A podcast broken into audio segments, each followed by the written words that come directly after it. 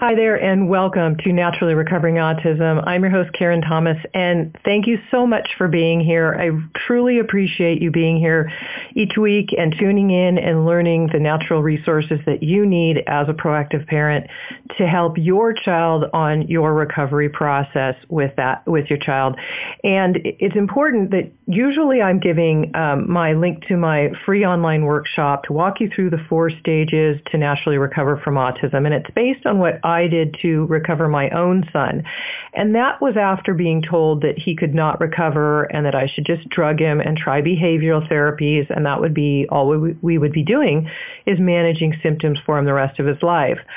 But my background as a craniosacral therapist led me to know that the brain could heal and I wanted to find out what was going on for my son.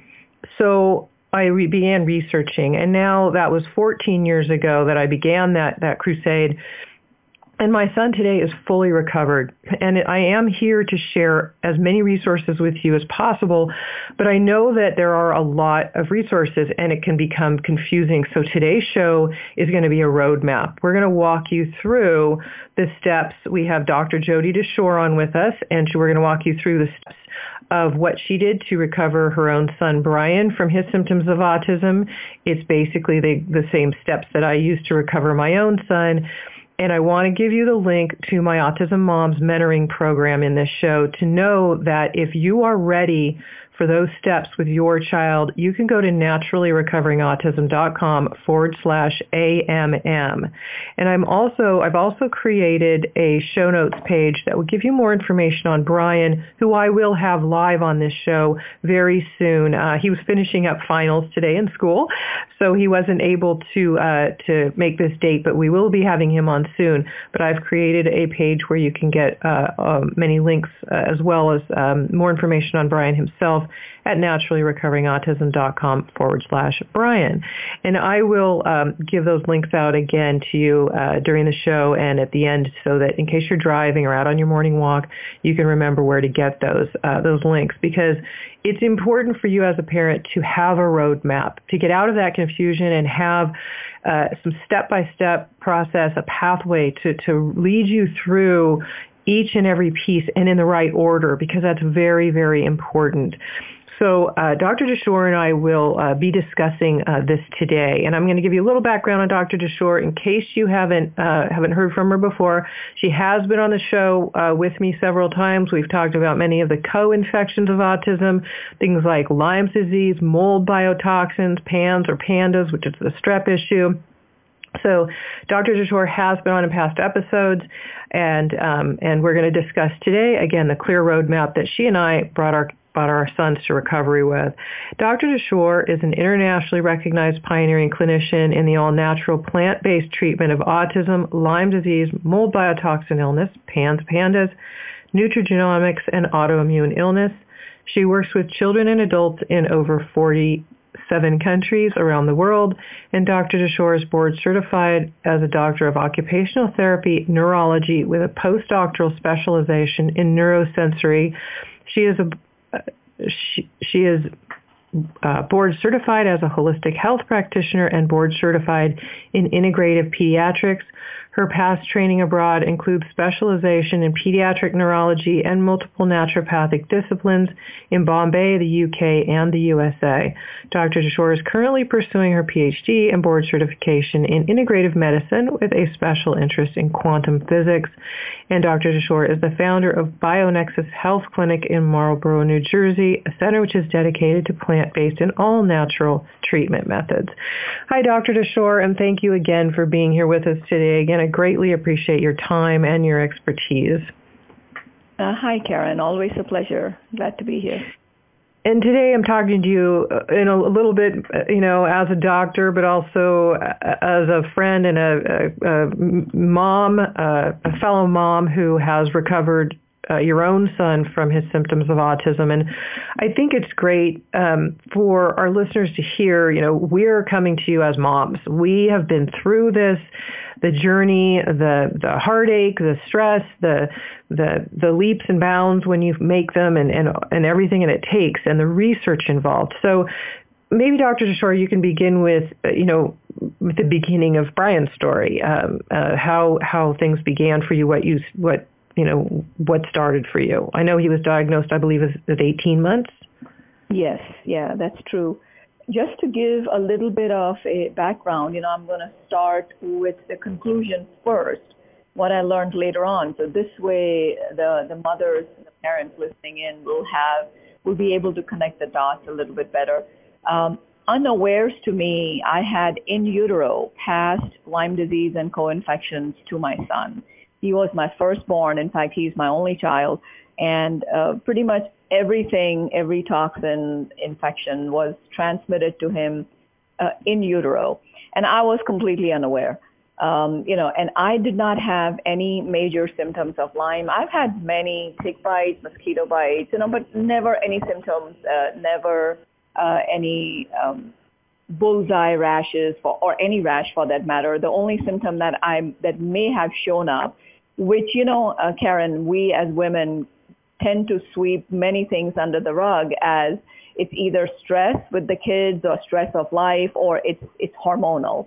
Um, mm-hmm. So yeah, so I, I may have had issues, you know, with, with anxiety, with feeling overwhelmed, a few muscle aches and pains here and there, but that was about it, you know. And you and I also grew up in in a very different environment when the world wasn't as toxic as it is now for our for you know our kids. So um, our immune systems handled uh, were able to handle things better, and mine did as well. So other than these um, itsy bitsy things, I was fine. You know, I, I went through college, post grad, everything, everything was fine.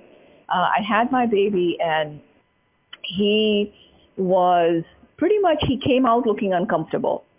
That's that's what I, I like to say. You know, big mop of hair, a, a little cutie pie, but you know, just just couldn't really get a grip of himself. Very uncomfortable, very colicky, difficulty sleeping. Uh, you know, he moved along okay with his milestones. Nice, um, nice little chubby baby. Um, milestones were fine. Uh, there was no uh, no delay with the milestones. We put him on a uh, regular vaccination schedule. That was the biggest mistake I made. But I was an immigrant, you know, and uh, most immigrants from abroad think that the Americans have it all figured out. So I'm like, okay, yeah, I'm I'm supposed to vaccinate. This is my first child. Even though I have such a heavy medical background, I'm like, okay, let's go ahead. Now, I only received two vaccinations because back in the day, um, smallpox and tuberculosis uh, growing up in Mumbai, that's all almost what every kid got. Nowadays, everywhere it's it's a huge tragedy because everybody is following the American schedule. It's it's a shame.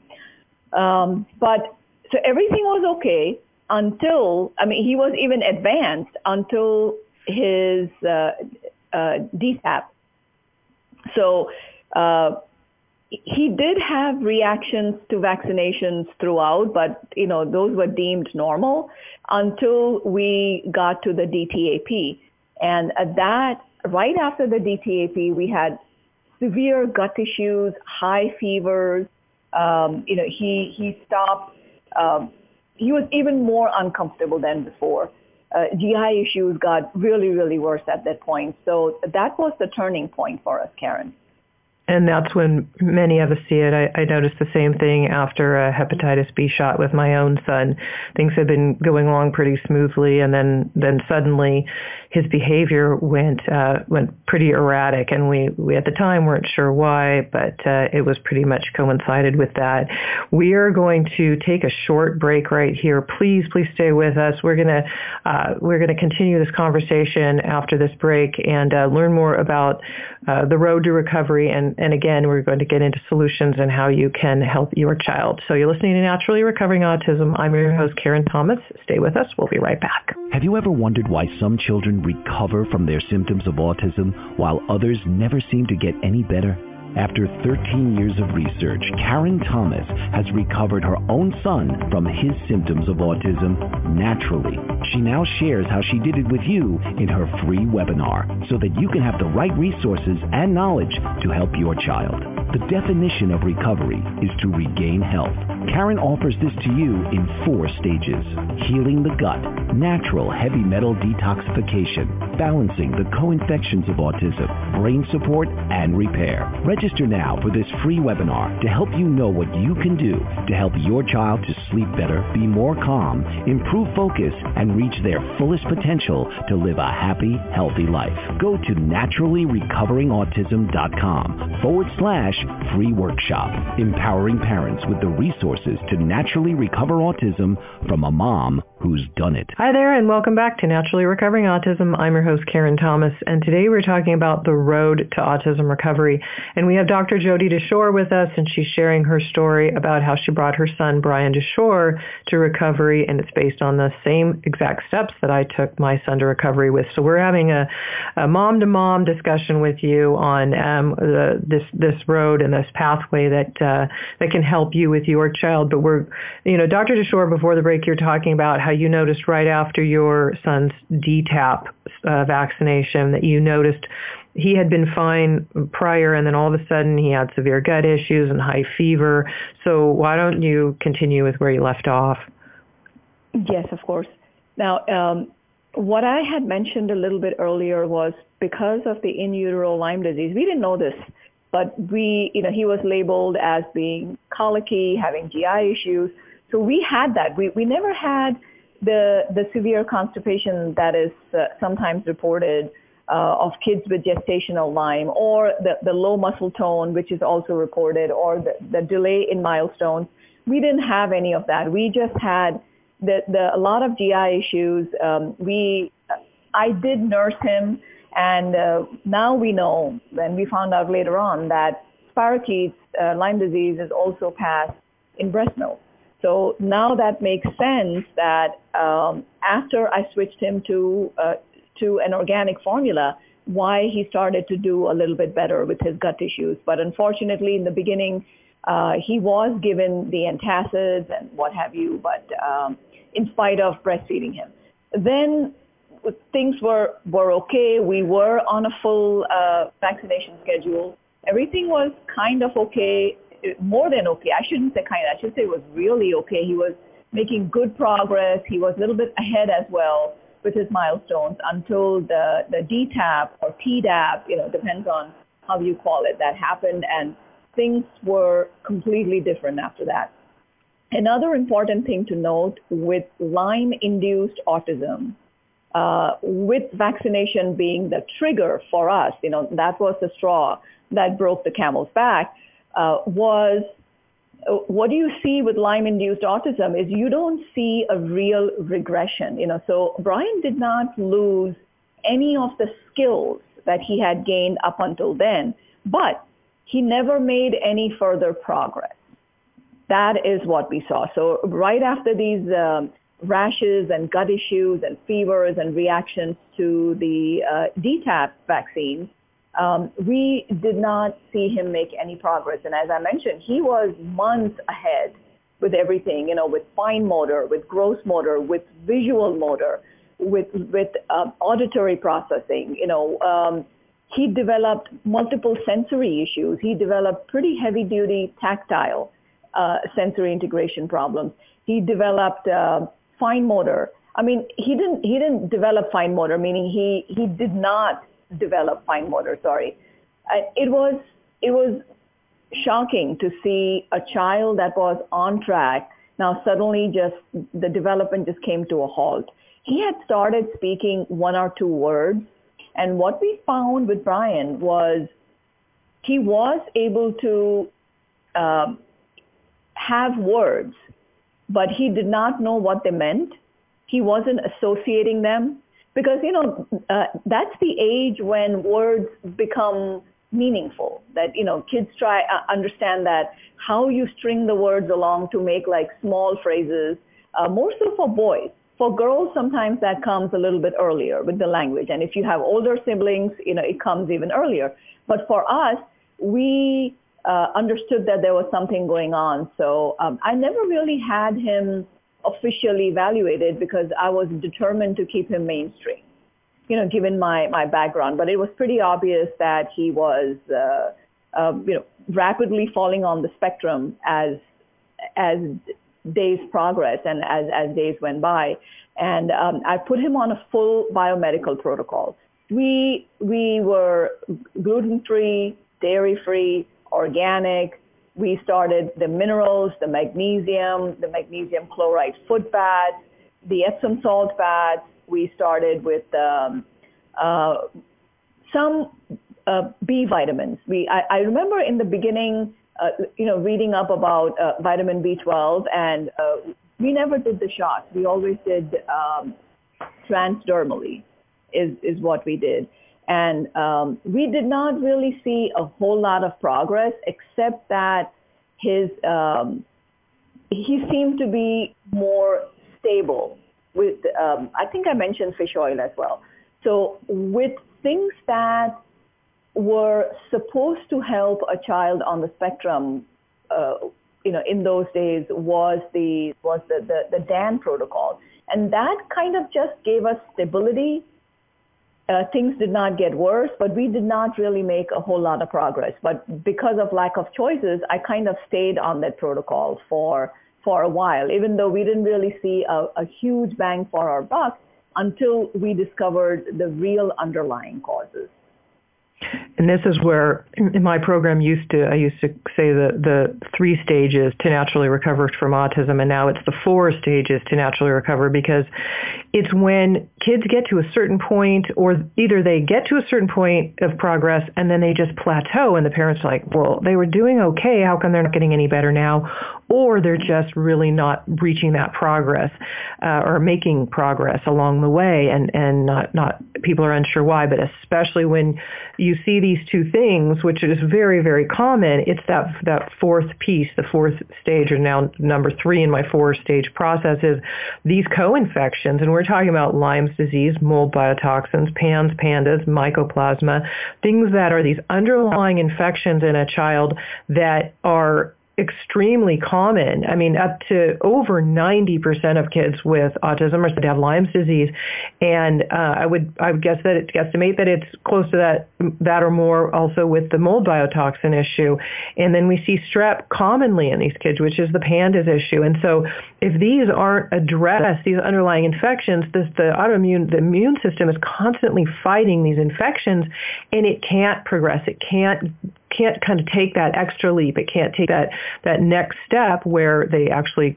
all of these great things that you're implementing, the the correct diet, which of course is much more than just gluten-free, casein-free. It's no processed carbohydrates, no sugars, food dyes, glutamates, and things like that that are really important to clean their diet up organically and then, uh, you know, you want to naturally clear out a lot of the heavy metals and the toxins. But as Dr. Dashore mentioned, you want to support their system, the, the minerals and binders, things like chlorella, you know, things that can help sop up some of those, those toxins along the way. Because this is a process, a slow process uh, that can lead you to recovery we tend to want to leap and you've got to know that this is this is not a sprint it's a marathon because it's about taking your child through the process in on their timeline so it's safe and you're not detoxifying too quickly but knowing about these extra pieces is crucial to their recovery.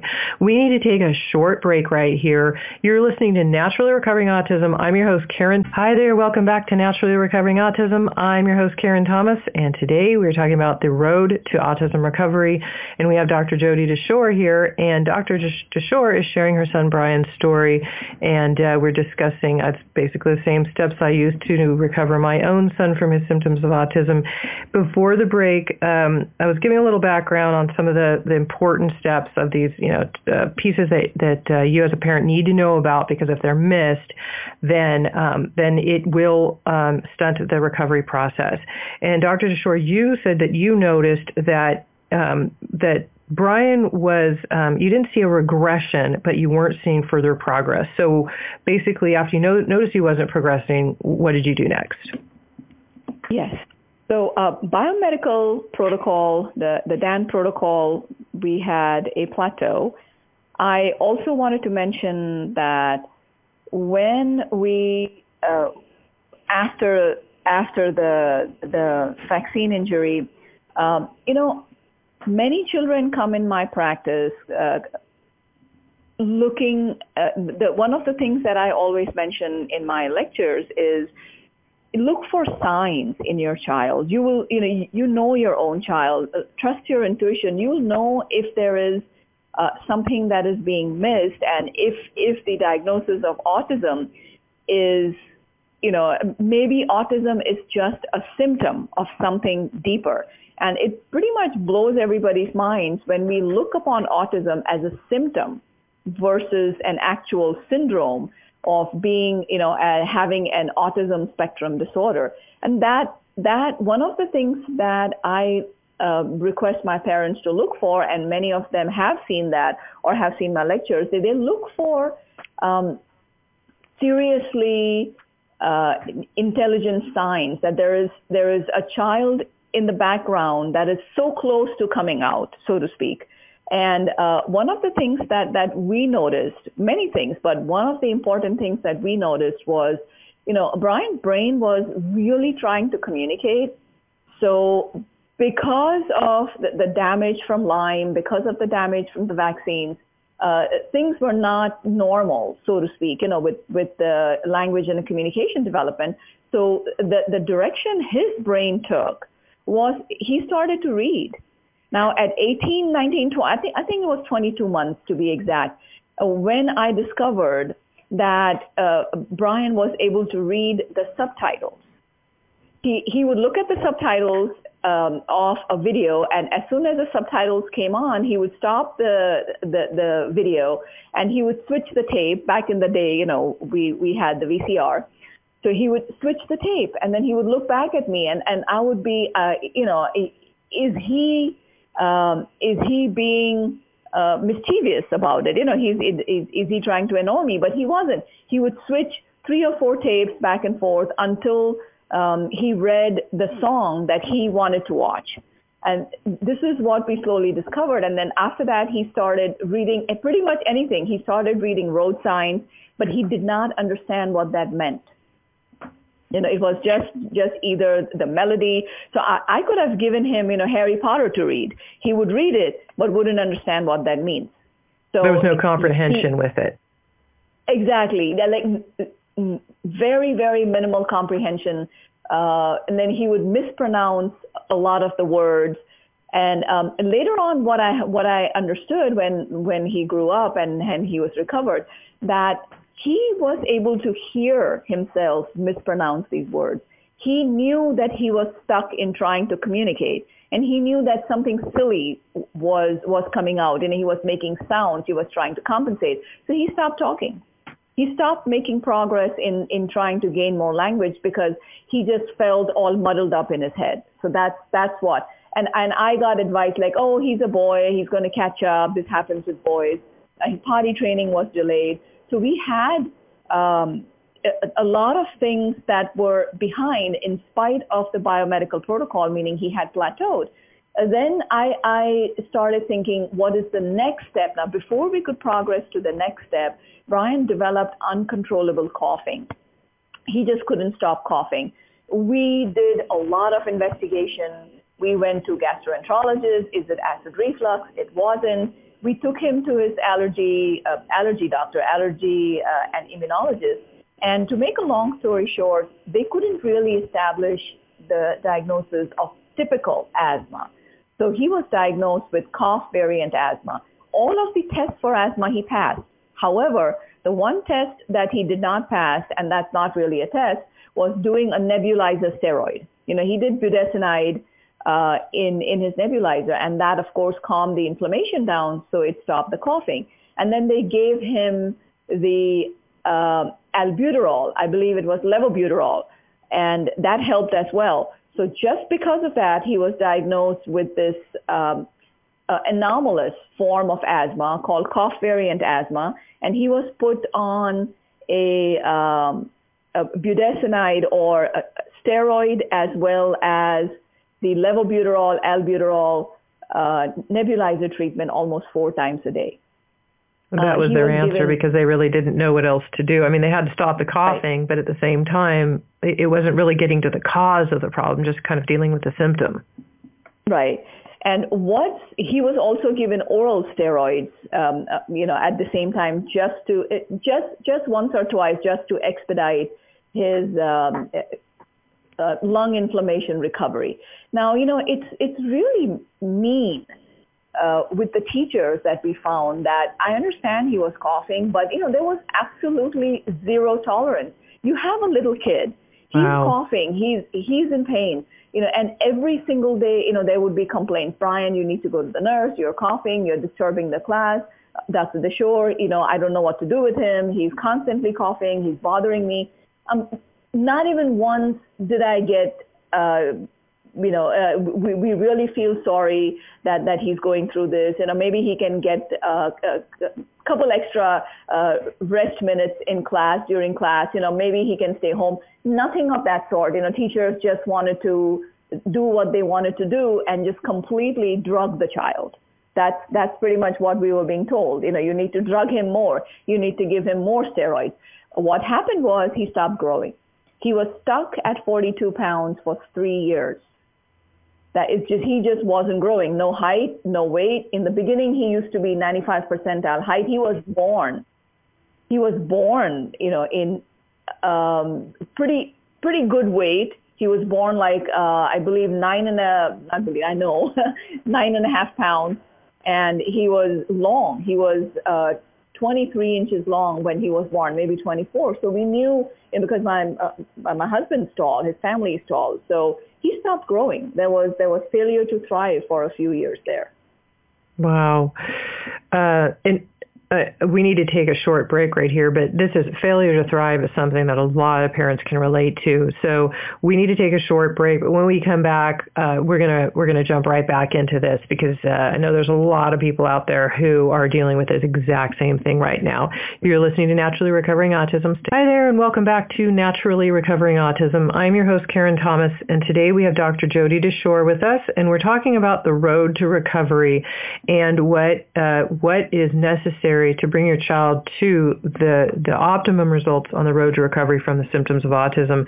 And Dr. Dashore was sharing with us uh, some things about her son Brian and his road to recovery before uh, the break. And one of those is failure to thrive. And I know that a lot of you are are seeing this in your child. They're they're they're not growing. And I know, uh, Dr. Dashore, you mentioned for your son Brian, one of the this this this came from the side effect of the medications that he was on at the time. Basically, some of the steroids that he was given the nebulizer for his asthma. Is that correct? Yes, that's true. Mm-hmm. Okay. And so so go on with that, I'm sure. And I also I wanted to mention too for my own son you had mentioned some of the uh, the other things that Brian was was dealing with, and that that really wasn't part of who he was. And my son had extreme op- oppositional defiance disorder, would not listen to anything we said, and everybody said you just need to be firmer parents. Basically, it's the parents' fault. Was we just got it over and over. You just aren't giving him strong enough consequences. He's defiant, and you you know, and basically we found out later that it had nothing to do with that. It, that he and he today is a completely calm, easygoing guy. You would never even know that he once had the symptoms, those symptoms.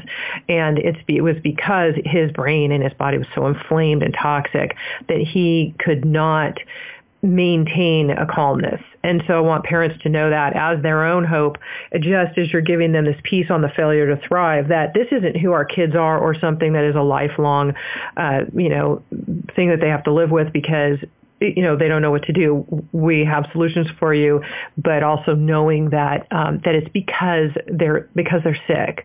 So dr Dashore, why don't you continue with where you left off on this the failure to thrive and then what what went on for brian next? Yes. We proceeded with with this uh, you know we didn't really have an option at that point other than using his uh, nebulizer medication four times a day because that's that's pretty much what kept his breathing regulated. Um, we we also had I don't know if I mentioned this before, but Brian sleep has was an issue ever since we started the so-called asthma medications, and it really wasn't real asthma. But he would wake up every two and a half hours, and we were still we, we tried everything. We tried cold sleeping at that point, so I was up every two and a half hours.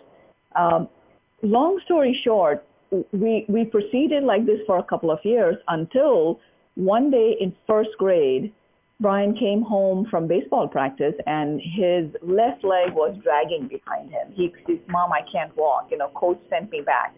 And we were, what do you mean you can't walk? We, we investigated every possibility. We did multiple blood tests. We had 10 false negatives for Lyme disease.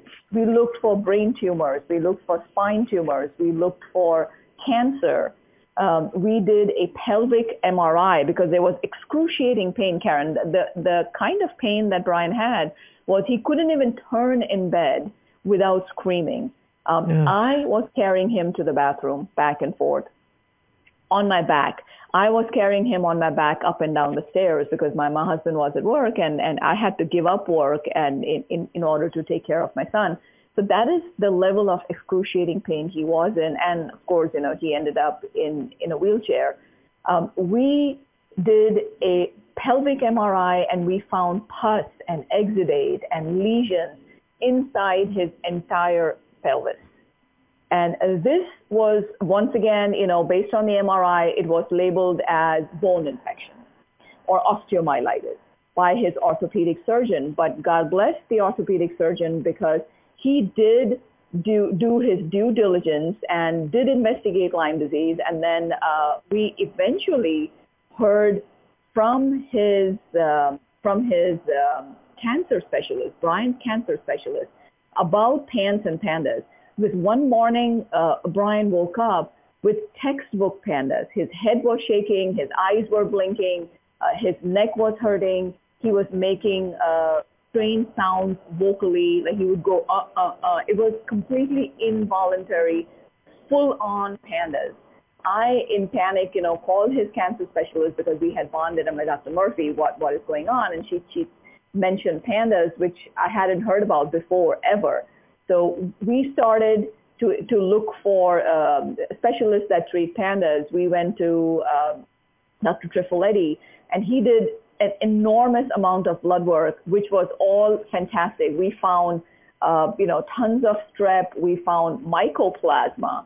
And all of these were treated by Dr. Trifiletti. And within one month of treating mycoplasma, the three and a half years of so-called asthma and steroids and nebulizer was gone. It was a completely false diagnosis of asthma. Uh, what happens is okay, let me proceed with the with what happened next, and then um, I'm going to circle back to Lyme disease uh, in a bit. So next, we went for IVIG. We, we went to see Dr. Kovacevic in Chicago, and Dr. Kovacevic, again, bless his heart, is very conservative. He recommended only one, not the cyclical every six weeks, every eight, eight weeks, you have to do IVIG or else that I've been hearing over the years. You know, it, it just happened a bit later. But back in the day, this is 2009, is when uh, we we went for the IVIG. We did one. It was, you know, it was very clear it was a band-aid. Summer camp, he got re-exposed to strep again, and that was it. You know, like uh, $29,000 down the drain. But because it wasn't covered by uh, insurance back then. So that was one experience we had. And then um, uh, his orthopedic surgeon heard about Dr. Jones because uh, his orthopedic surgeon was from um, from Yale, and they heard about you know Dr. Jones in New Haven, who is a world-renowned uh, pioneer in pediatric Lyme. So we took Brian to to see Dr. Charles Ray Jones, and he found Lyme disease and Bartonella and Babesia and Rocky Mountain spotted fever and ehrlichiosis. All in all, we had 11 infections that had quite possibly crossed the blood-brain barrier at that point. And Dr. Jones explained to me about um, how Lyme is transmitted in utero because he is also the pioneer uh, as far as gestational Lyme disease goes. You know, he's, he's come up with the typical symptoms that you see in infants that, that have this issue from their mother. And uh, Brian met uh, a lot of those points. So we were finally on track. 18 months of treatment and all symptoms of autism were gone. I mean, everything. The little Mickey Mouse voice that he used, uh, barely able to uh, you know, string words, barely able to hold a, a conversation. You know, Karen, we did not need any speech therapy, no ABA, no nothing. Skills started coming back at the age appropriate level. And you know why? Because children that uh, are like Brian keep learning. They, they absorb whatever learning they get from their environment. They just cannot reproduce it. So it, it can give a false impression of being on the spectrum. One thing that I have learned is, uh, you know, over my travels all over the world that I, I, I get called upon to speak is, you know, uh, there can be true autism, in genetic autism, true autism, but those children are happy being autistic. They're happy having their parents take care of them. You know, there's no no pain, there's no behavior issues. They're they're, they're just autistic. They're in their own world. But they're happy. And and I've I've had many many parents from India, from the U.S., from Lithuania, I, and I recall these countries because they actually stood up in the audience and gave me their story. So uh, when you have children that have behavioral issues that are not happy, you know, and there are many signs that they are not internally happy. To be fair to the child, to give a child a chance, it's very important to look at these comorbid issues that uh, you mentioned before.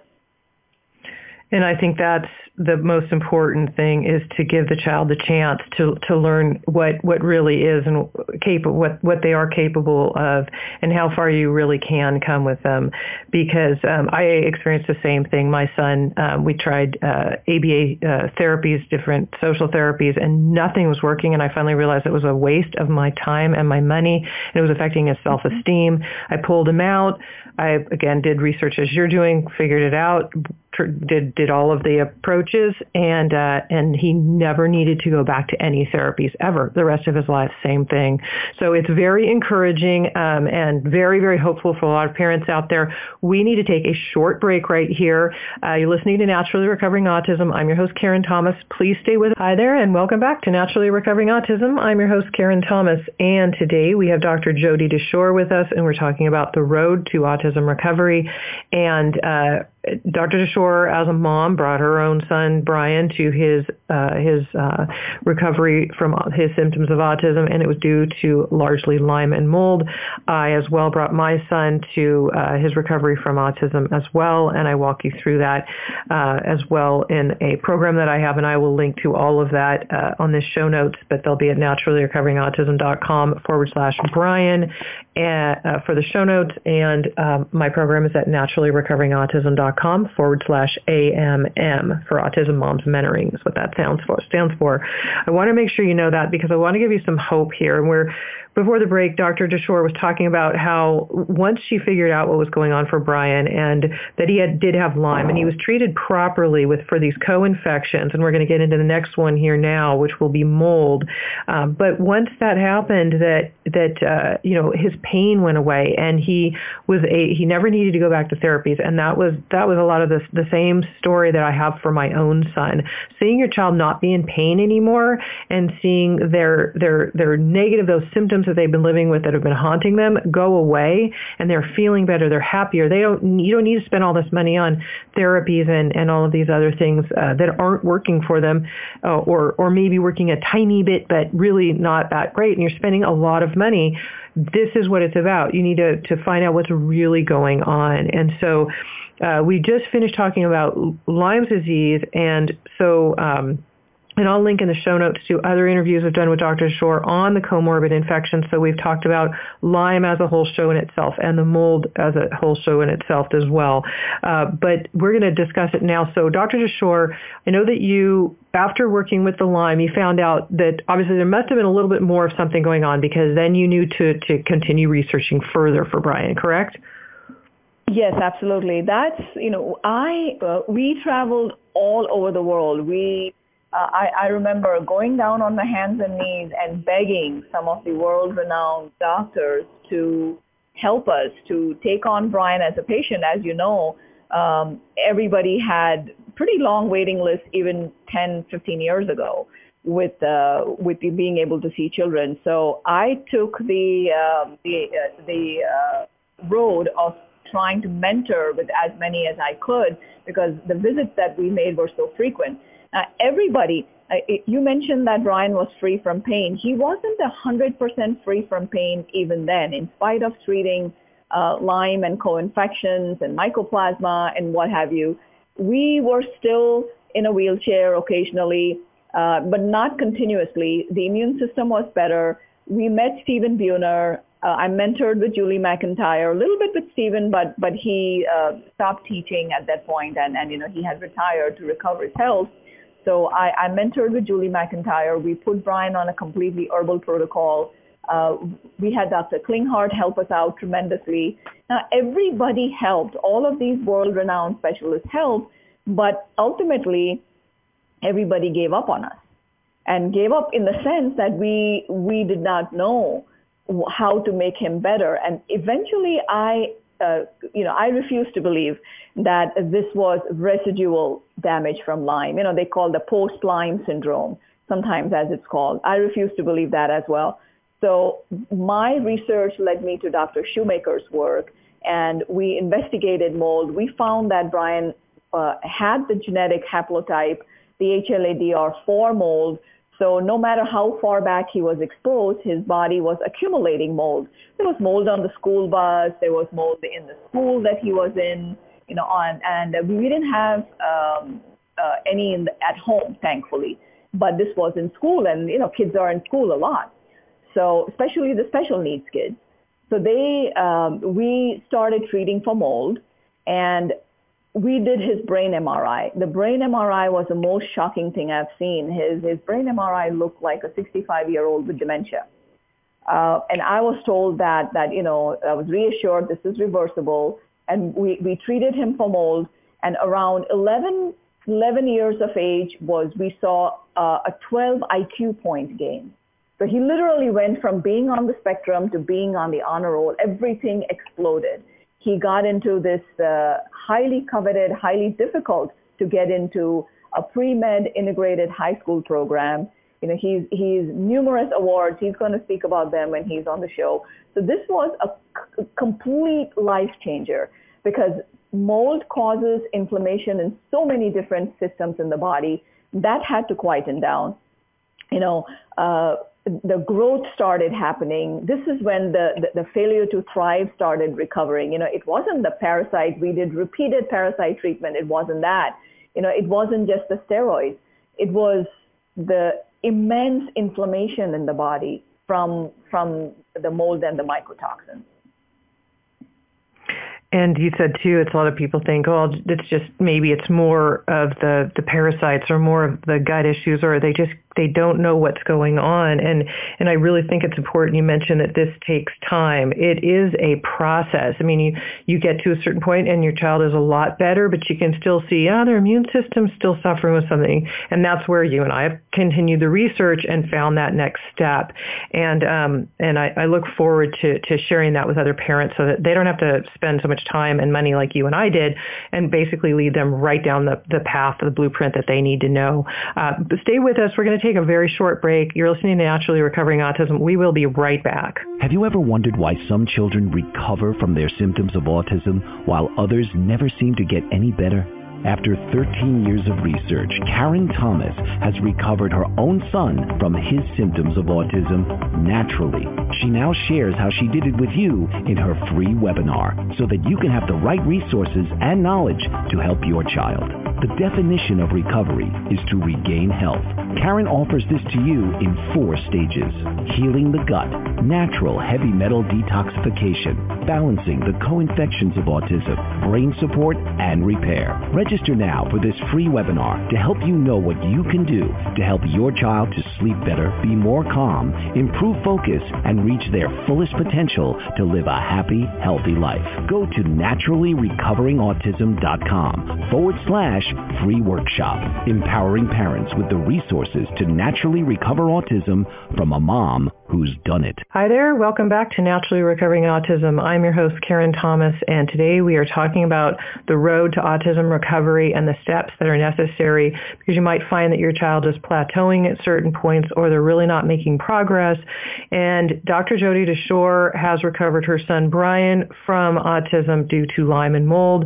I have uh, recovered my own son as well as you know from his symptoms of autism using these exact same steps. And everything I'm going to link to is going to be uh, the show notes will be at naturallyrecoveringautism.com forward slash Brian. And on that is a link to my Autism Moms mentoring program where I walk you through literally these exact steps and everything you need to know to naturally biomedically be able to walk through these pieces with drug-free process and uh, and be able to get your child to their optimum results. And that's the Autism Moms Mentoring Program. And the direct link to that is naturallyrecoveringautism.com forward slash AMM. And uh, Dr. Dashore, um, we have just a few minutes left here today, but we talked about how this is a process. It takes time. You've got to go through, you know, all of these these other co-infections as well as the foundational and stability pieces. Of course, yes, the, the diet and the detoxification are really important as well. Um, do you have something else that you want to want to add uh, in these last couple of minutes here? Sure. Yes. I, I agree with everything you said. It is it is a step by step process. I know um, many parents like to expedite things. I've I've had many who have gone, you know, very strong with the herbs. They go on Facebook, they they they are in these groups and and they get advice. One thing that you have to remember is that every child is different. It's it's really advisable to have a knowledgeable practitioner like yourselves, Karen. You know, I I, I just love your uh, program. Many of my patients have been referred to you as well because it is a very simplified uh, step-by-step approach that anybody can understand and help their child, especially with the foundational elements. So it is important to have a, uh, you know, a good practitioner in your corner before you start uh, self-treating. Like we, we had to do it because there wasn't a whole lot of information on uh, on comorbid. Um, I wanted to mention that um, I am uh, Brian's actually for as as a, a, a, school project is writing his own memoir, and I'm I'm helping him a little bit as well. So, uh, healing Brian uh, is going to be a book that will be out in a in a few months. He's he's working on it right now, so I think that will be an exciting next step for Brian. Yeah, absolutely. And when that's ready, let me know, and I will definitely put it on a link to it from my website as well, so that parents for sure you. have that additional um, link to it. Yeah, and that's really exciting. I know that Brian is uh, he is now um, he's looking at a future in, in medicine, isn't he? He wants to make sure that other people and children don't live in pain and know that they can get better too. Yes, that's that's what he uh, recently was invited to speak at um, at Autism One, and he's got a tremendous response. In fact, he was invited by Dr. Hu from China. She is the uh, chief medical officer of the Chinese autism program. He was invited to speak in in Beijing. Wow, so very excited that's really, about that.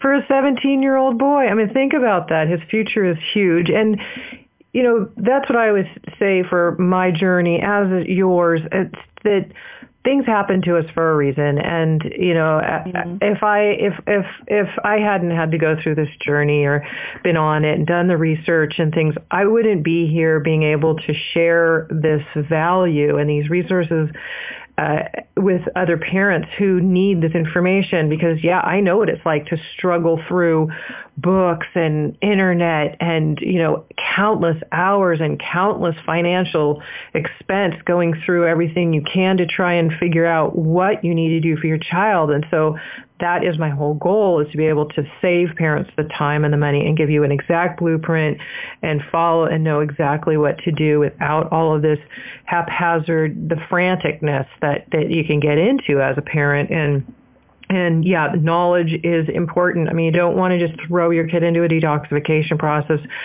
because you read something, but you don't know that they need support so that when that die off and those toxins die off and things are releasing from the body, if that happens too quickly, your child can get really sick and you just want to basically know how to support their system along the way.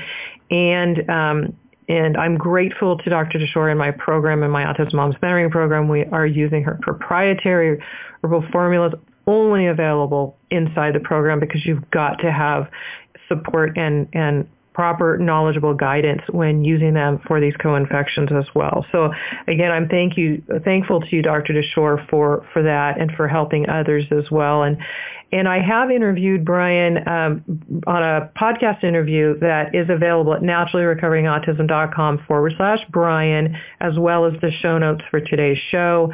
And I will be having Brian on the show in the near future. So um, please stay tuned for that. I look forward to having him here with us and sharing with you as well. Thank you, Dr. Shore, for being with us. And you're listening to Naturally Recovering Autism. I'm your host, Karen Thomas. And